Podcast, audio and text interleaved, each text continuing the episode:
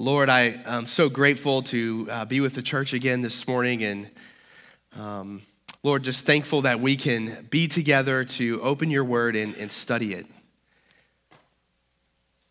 Uh, Lord, this may seem like something that is routine, it, it might seem like something that is mundane. Um, but Lord, as we're going to learn this morning in, in Psalm 1, um, what we're doing, opening your word, reading, studying it, thinking about how it might change our lives or how we could apply it to our lives, thinking about its truth. Lord, your word tells us that it's literally water to our souls.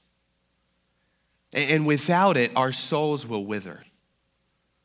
And so, Lord, we're thankful that you have given us your word and that, Lord, we can drink from it that we may have life. And so, Lord, I pray that you would just open our minds and our hearts to your word this morning. I pray that you would give us a genuine, irresistible craving for your word. We love you, Lord, and we ask these things in Jesus' name. Amen. Uh, so, like most people, and I'm assuming probably like most of you, uh, I am always reflective around New Year's. All right, most people like to make New Year's resolutions. I am definitely one of those people. Uh, my birthday is December 27th, so I just celebrated my birthday a couple weeks ago. And uh, so that means normally a couple of days after Christmas, my wife and I are out on a date celebrating my birthday.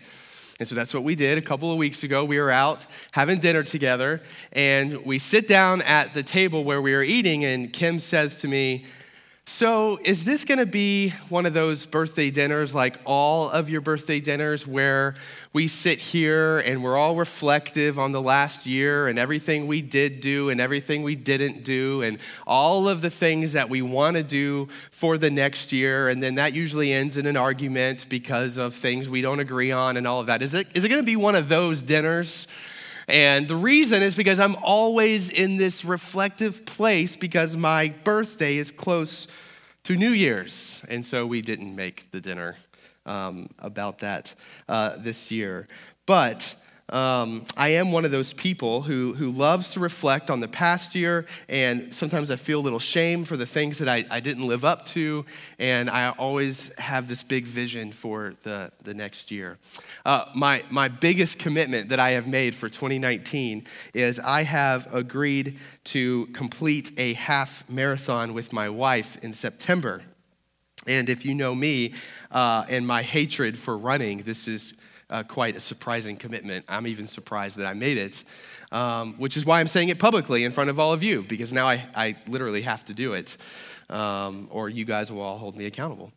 But, you know, as we embark in 2019 together as a church, um, I wanted us to uh, be in Psalm 1, because Psalm chapter 1 is going to present to all of us, I think, a, a simple choice that we can make as we look ahead into 2019.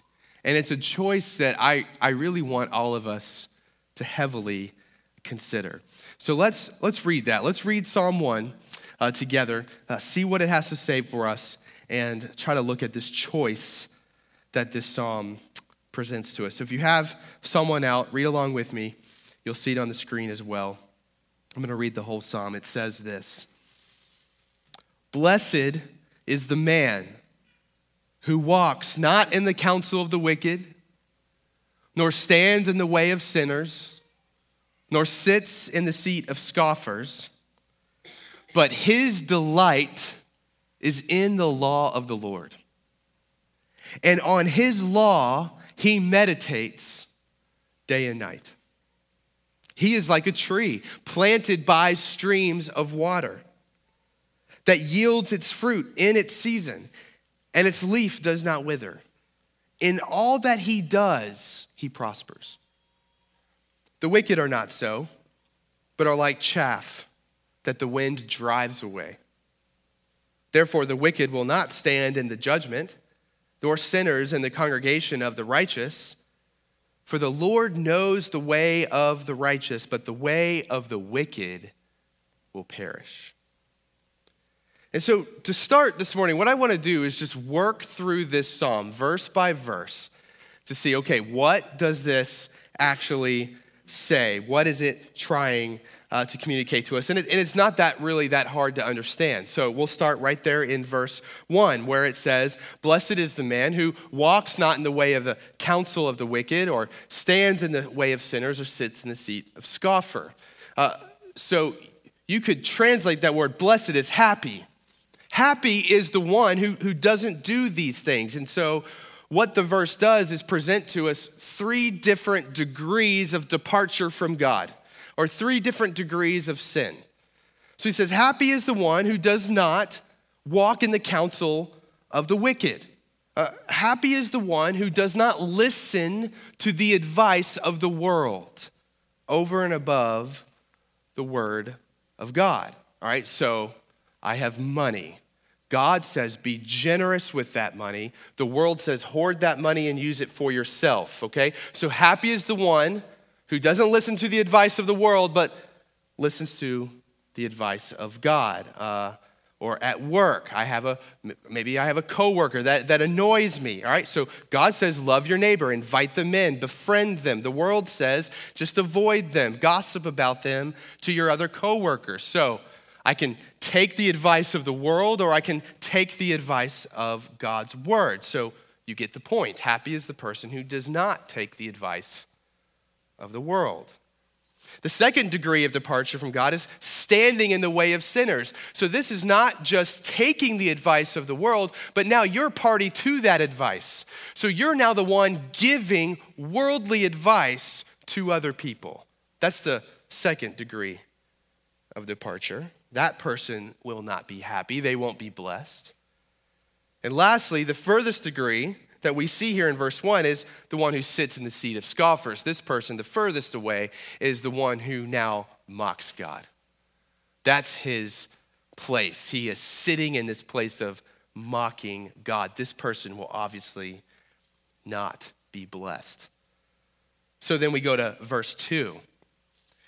Verse 2 says, but his delight. So, blessed is the man who doesn't do these things, but, verse 2, his delight is in the law of the Lord. And on his law he meditates day and night. So, this person is blessed because he doesn't take the advice of the world or he's not party to that advice, but he immerses himself in God's word and in the instruction of God. That word law there in verse 2 is the Hebrew word Torah, meaning law, or he was probably referring directly to the first five books of the Bible. So this is someone who meditates on God's word. And when he says the word meditation, what he doesn't mean is, is holding a yoga pose for a really long time. No, what he means is that, that this person, when he is in God's word, he has cleared out all distractions. He is completely focused. He gives his full attention to God's word. He, he's not just engaging or, or he's not just reading his Bible through, he's engaging with the text. He's reading it, applying it to his life, asking questions, wrestling with what He's reading, he's engaging with God, he's immersed in it. And because of this, this person is blessed. This person is, is happy. Why? How does God's word bring about that blessing? Verse 3 He is like a tree planted by streams of water that yields its fruit in its season, and its leaf does not wither. In all that he does, he prospers. And so the psalmist uses this metaphor of a tree. If a tree is planted by streams of water, then that means its roots have always have access to water. So if it rains a lot, has access to water. If it doesn't rain a lot, the tree has supply of water, a constant supply of water. And so God is saying in the same way that a tree is designed to thrive and, and flourish through a regular supply of water, our souls are designed to be blessed and happy when it's in regular interaction with the Word of God. And here's why the psalmist gives us three reasons that the Word of God will produce blessing and happiness in us. So the first one it says there is it, it, it yields its fruit in seasons. One thing, a constant diet of the Word of God will yield fruit in seasons. So think of an apple tree.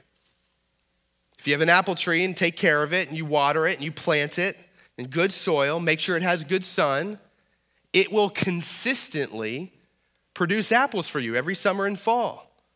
It will be predictable. It will do what it's designed to do. And so, as followers of Jesus, God has designed us for a purpose. He's given us a purpose in this life to glorify Him, to spread the good news of the gospel, to love our neighbors, to be faithful husbands and wives and parents and workers, to exercise the gifts that He's given us. So we've been given a purpose. So this guy who's immersed in God's word and doesn't listen to the world produces fruit in season. And so this is what he is he's consistent. Whenever there's an opportunity to produce fruit, serve God, love God, love his neighbor, do what God has called him to do, he does it. He consistently follows God and does not follow the world because he's planted by streams of water. He's not enticed by what the world says, and he's consistent. Uh, the second thing, the reason why this brings about blessing, is says its leaf does not wither. He's planted by a stream, so even if a drought comes, even if the sun is, is constantly beating down and there's no water coming from the sky, he still has constant nutrients that he needs to continue to produce fruit. So he's consistent and he's resilient. So when his kids continue to disobey what he has to say and whines at him over and over and over and over and over and over again, He's not fazed by it. He's consistently patient and gentle in his discipline, resilient, even in hard circumstances, because he's planted by streams of water. When the breakup happens, or the diagnosis comes, or when he gets fired from his job, or when there is conflict, he's not tempted towards bitterness or he's not tempted to medicate that frustration or pain through the things of the world. He trusts God. He knows where his joy is found. He knows how to produce fruit in the midst of trial. He's resilient because he's planted by streams of water. Third and finally, it says he prospers in all that he does.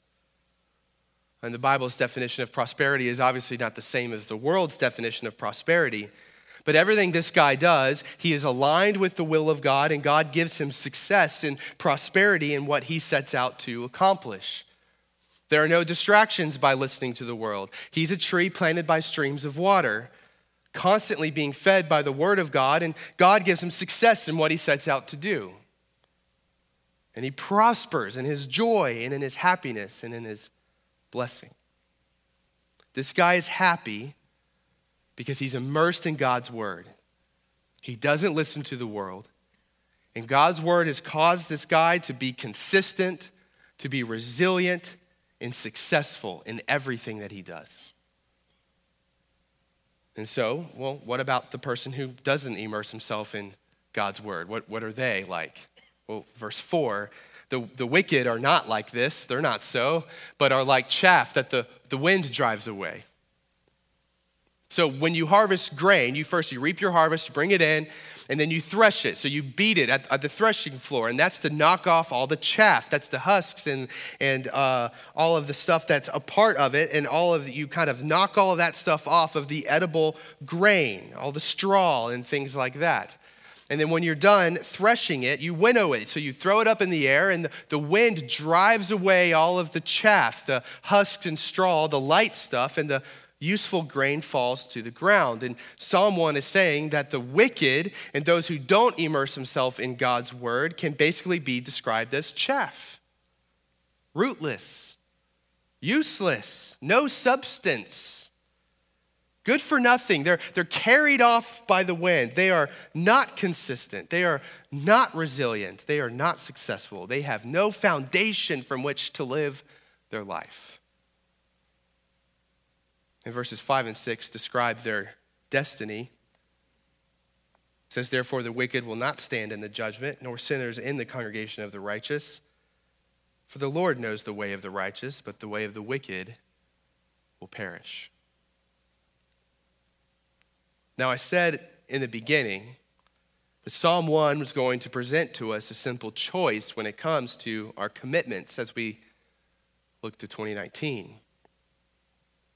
And obviously, that choice is if we are going to be people who immerse ourselves in God's Word, people who are planted by streams of water so we can be consistent and resilient and successful, or are we going to be people who listen more to the world and dry out until we become chaff driven by the wind? Who is going to disciple us more in 2019, God's Word or the world? It's convicting to think about that. I'm, I'm sure every one of us is kind of feeling this sense of need to be in God's Word more in 2019. And this sermon would end really nicely if I just finished it up with a few application points, tips on how to get started reading your Bible consistently. I could do that pretty quick. We could probably get this thing done 30 minutes early. But here's the problem I have not preached to you this morning a Christian sermon thus far. You might go, what, what do you mean? You're, you're, you're, reading the Bible. We just walked all the way through Psalm 1. What do you mean it's not a Christian sermon? I mean, it's a sermon that offers good advice that we should probably follow. It's a religious sermon, but it has not yet been a Christian sermon. Because this is what I love about the Bible, and this is what I love about Jesus, and why I love Christianity, and why I believe this. Is because Jesus comes to us and he meets us in reality. Not in some religious nirvana, not in some fairy tale land where we all pretend that we have it all together. But he comes to us on the ground and deals with the actual problem and doesn't just offer us law. What I have offered you so far today is law. And law will not change your heart. It will not make you fruitful. It will not make you resilient. And it will not help you when your world is falling apart. Psalm 1 is not isolated. Psalm 1 is included in a canon of Scripture, all that fits together that we call God's Word, that tells us an incredible story of God's redemption. There's not one text in the Bible, Psalm 1 included, that can be taken on its own without being informed by the rest of God's Word. So let's deal in reality now. We've walked through Psalm 1. Let's now deal in reality. If we go back to Psalm 1, which one of us in this room gets past verse 1? In fact, which, which one of us in this room gets past the first clause of verse 1? Blessed is the man who walks not in the counsel of the wicked. Which one of us here can claim that we, we never listen to the world? We may not want to, but which one of us can say, Yeah, I, I've never listened to the counsel of the world in my life?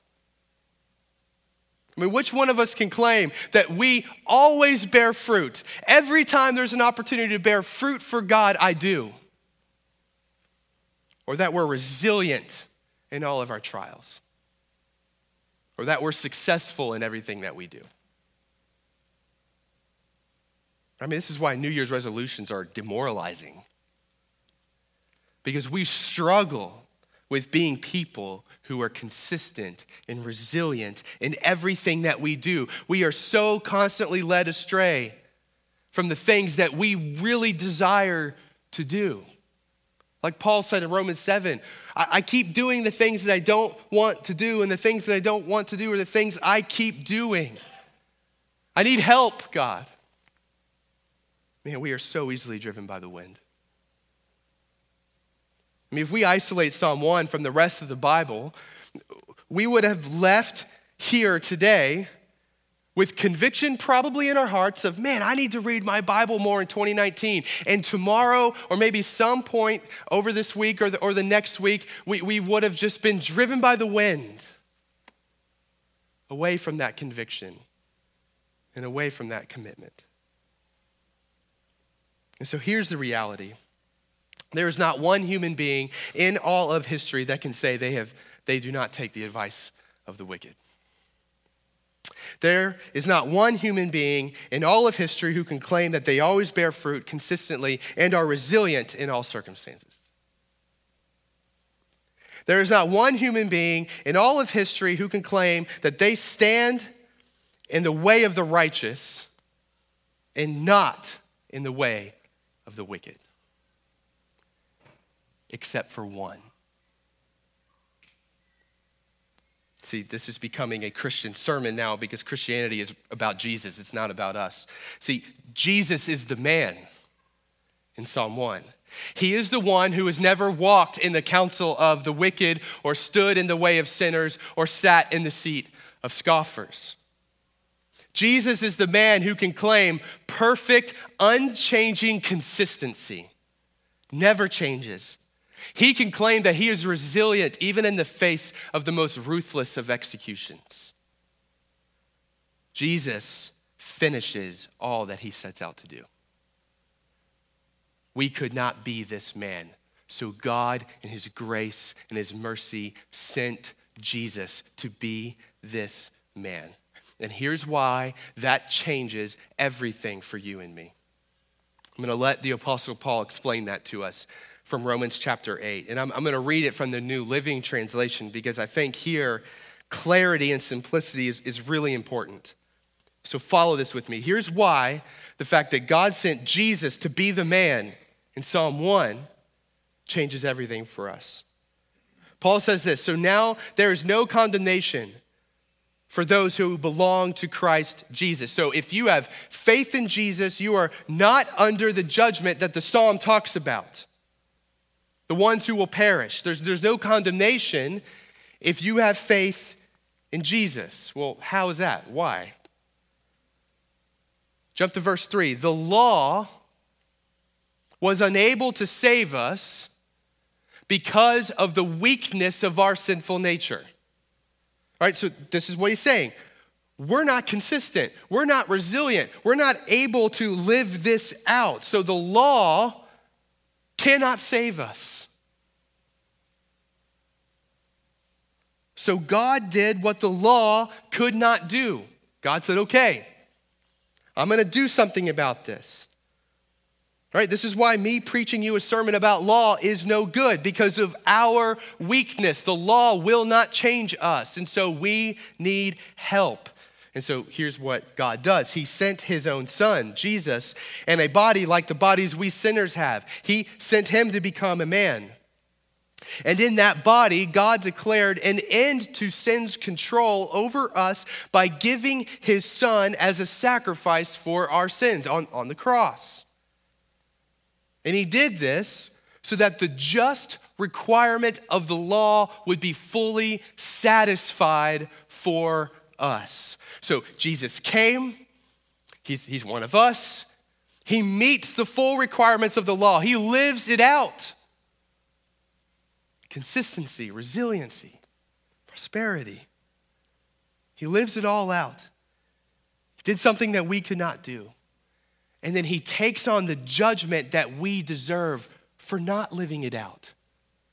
By dying on the cross, completely paying off our debt of sin, rising again from the dead. And so, this is what Romans 8 is saying the just requirement of the law that we have just walked through has been fulfilled in us. So here it is. If you have faith in Jesus, you will not be judged according to your sins, you will be rewarded according to Jesus' righteousness. Right? That's the good news of the gospel. You don't need law, you need Jesus. And God knows that, that we are weak and that we can't do this on our own. We, we can't meet this righteous standard on our own. We're too inconsistent, we're too weak, so He sends Jesus to us. And He meets us where we're at.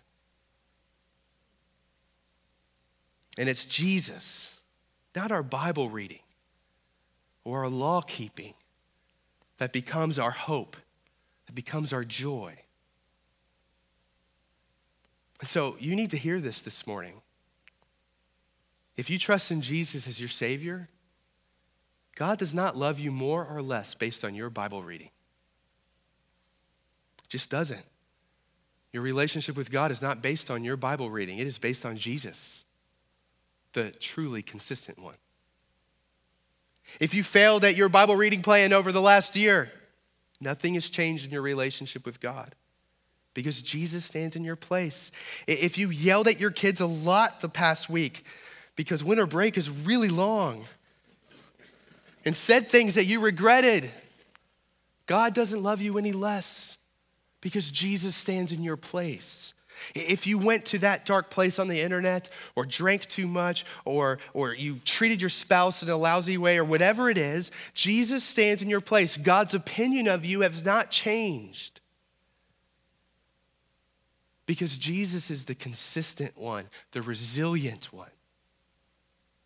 You are loved, you are accepted, you are not under judgment. With Jesus, you are fully known, good and bad, about you, and fully loved.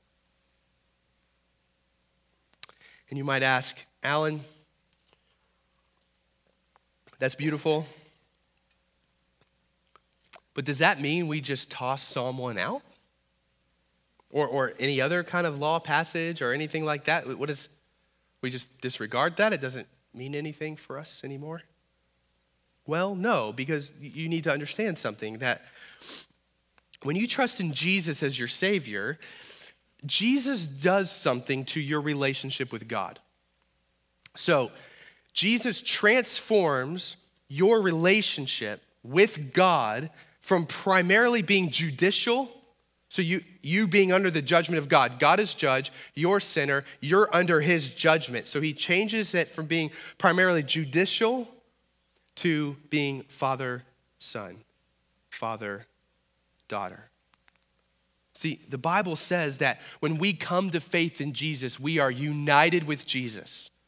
Our lives are united with Jesus. So we're no longer under judgment because we are united with the death of Jesus on the cross that paid off our judgment.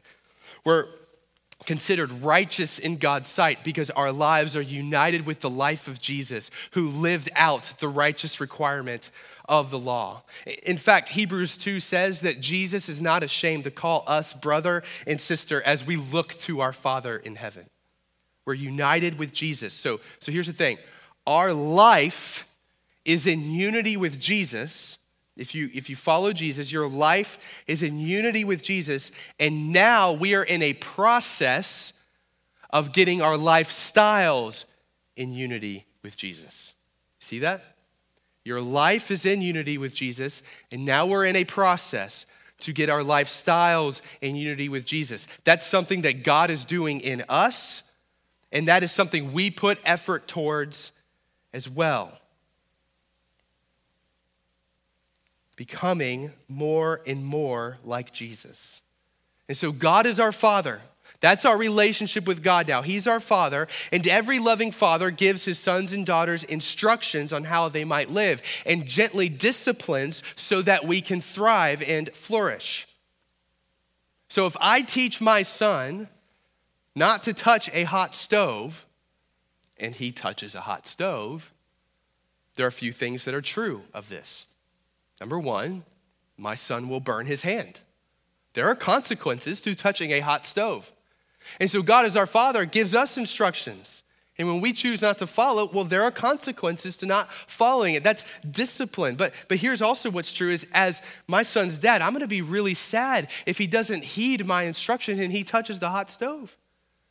I'm gonna be really sad that he has to face those consequences, having a burned hand.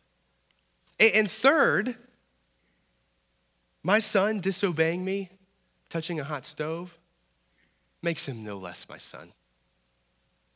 I still love him just as much before and after the episode. See, our relationship with God has been transformed from judicial to father son, father daughter, and he has given us instruction on how to live our lives in his word because he is working in us every single day, making us more and more like Jesus because he's after our joy. Okay, so with that new perspective, with Jesus as our Savior, Psalm 1 becomes incredibly important to us because our Father is giving us loving instruction here. He's saying if, you want joy and, and happiness and blessing, if you want to become more and more like Jesus, then you need to immerse yourself in my word. You need to meditate on it every single day. Carve out time where nothing else can distract you. Read my word, engage with my word, pray, wrestle, ask questions, journal, do whatever it is, but be in my word because I'm telling you, it's for your joy. So we have to understand this. Regular meditation on God's word, it nourishes the soul. It, it produces consistency and resiliency in our faith. But regular excuses wither the soul. It dries it out. It makes you kind of like chaff, where you just can get driven about by the wind and the world. And just like my son in the hot stove, God is giving us instruction. He knows better than we do.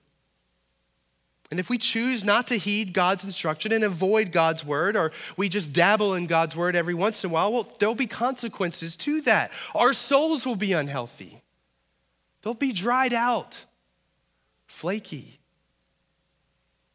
And that will make our Father sad, but it won't make him any less our Father. And his love will not change.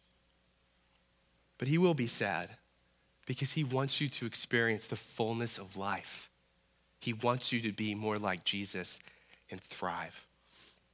And so, Christian, if you're a Christian, if, if you follow Jesus, if you've been redeemed by the blood of Jesus, I have a question for you as we look to 2019. Actually, it's a challenge for you. Because our process of becoming more and more like Jesus, it takes effort on our part as well. So here it is. Will you listen to your Father who loves you? Will you heed his instruction? Here's my challenge Will you commit in 2019 to allowing God's word to have more contact with your heart than anything else? Will you commit in 2019 to allowing God's word to have more contact with your heart than Netflix or politics or sports or 24 7 news channels. I mean, can, could anyone in here really stand up and say, actually, I think I'll be less happy, joyful, and blessed if I allow Netflix to have more of my time this year than God's Word? I mean, does anyone really believe that who follows Jesus? I mean, will you commit in 2019 to meditating on God's word more than curating an online profile? I mean, will you let God's word greet you in the morning before Facebook greets you, or Instagram greets you, or your work email greets you, or your text messages, or whatever it is? Because I can promise you this because God has promised us this in Psalm 1 that happiness is found in the one who delights in God's word and meditates on it day and night. Take him at his word. And I wish I had more time because I, I would go over a lot of, I would actually go over some tips on how to jump into your Bibles this year and, and read and get things out of it. So here's what I'm going to do because I don't have time is, is i am going to post a blog this afternoon on our site. And so I'll put it out on the social media and um, uh, did I just say the, the social media? Um, and uh, we'll put it in our newsletter uh, this week as well. But here, here's if you're looking for good Bible reading plans, I'll post some resources. I'll post some resources on some good ways to just start asking questions and how to get stuff out of the, the passage. If you're feeling intimidated about how getting how to start reading your Bible, I will I will post some some good stuff uh, on that for you. So look for that.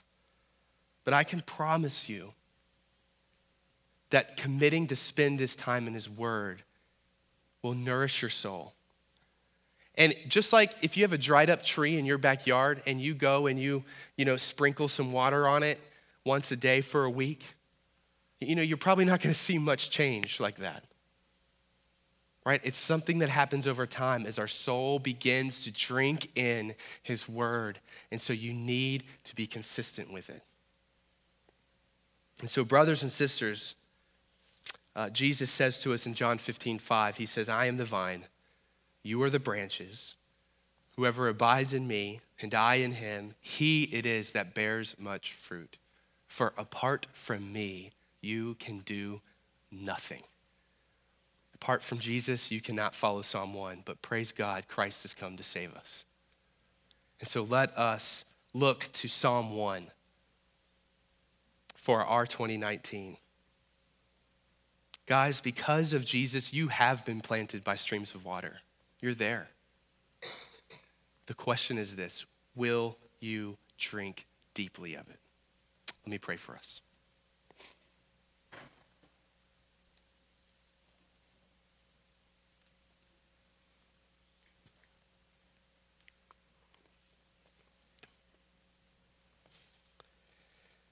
Father, all we can say is that we are grateful for Jesus. Lord, as I look over the past year, I can see so many ways in which I was inconsistent or ways in which I was not resilient in my faith. God, I praise you that my hope and my salvation does not depend on me, but it depends on Jesus, the man who did come and conquer sin, the Son of God who gave himself up so that we would not have to face judgment. The one who fulfilled the requirement of the law so that we can have freedom. And so, Lord, I just pray that as we look to this year ahead, that, Lord, we would trust Jesus. That we would trust Jesus and Jesus alone for our salvation. And out of that, Lord, we would begin to hear and see your instruction, your word, your law, not as something that condemns us, but as something that we can delight in and follow. Loving instruction from a loving Father who wants us to thrive. Lord, transform our eyes and our minds to begin to see your word that way. And Lord, build in us a desire, a craving for your word. As Psalm 1 says, Blessed is the one who delights in your law. Lord, help us to delight in your law. We love you, Lord, and we ask these things in Jesus' name. Amen.